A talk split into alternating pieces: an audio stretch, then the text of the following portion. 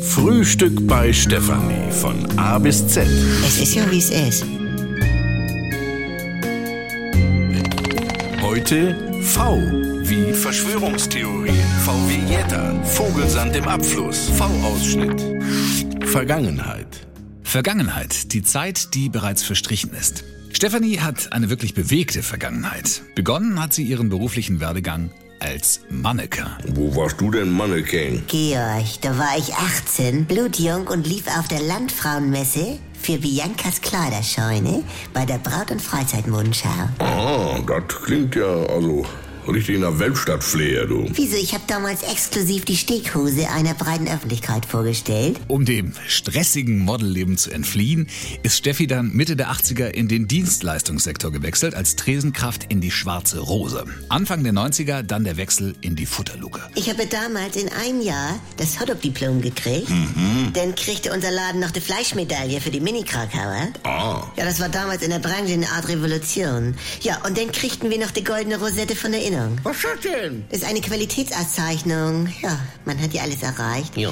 Aber es geht immer noch mehr letztendlich. Ja, m, was kam denn noch? Ja, in dem Fall jetzt nichts mehr, aber äh, nur mal so gesehen. Was dann kam, war Steffis Schwester. Und zwar mit der Idee, gemeinsam ein Solarium zu eröffnen, als Franchise-Nehmer der Sunworld-Kette. Weißt du doch, 97, da war ich ja noch Teamchefin bei Sunworld. Ach, die Solarium. Eine Solarium-Kette Ja. mit vier Filialen. Ja. Da hatte ich ja nur gerade frisch meinen Bräunungsschein in der Tasche. Damit darf ich bis zu drei Bräune aufstellen und könnte sogar Teamchefin im Sonnenstudio werden. Hallo, Steffi. Weil aber Steffis Schwester das Solarium-Geschäft zu stressig war, ist sie ausgestiegen und Steffi hat die Räumlichkeiten dann umgebaut zu ihrem Schlemmerbistro. Der Karton mit den Gesichtsbräunen und den Daddelautomat, die kommen raus, die wollen ja eh kaputt.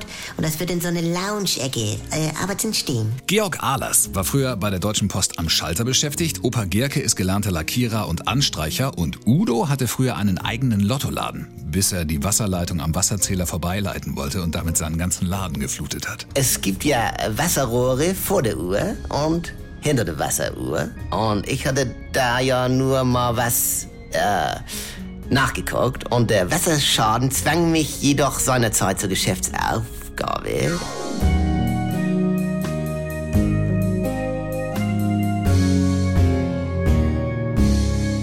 Wenn nichts mehr geht. Also Sexualität ist nicht existent bei uns. Wenn Gegensätze sich doch nicht anziehen. Wir haben ja Wolke 7 und Hölle auf Erden. Und wenn aus Liebe Gleichgültigkeit wird. Hat dich da was von berührt? Nee, ehrlich gesagt nicht.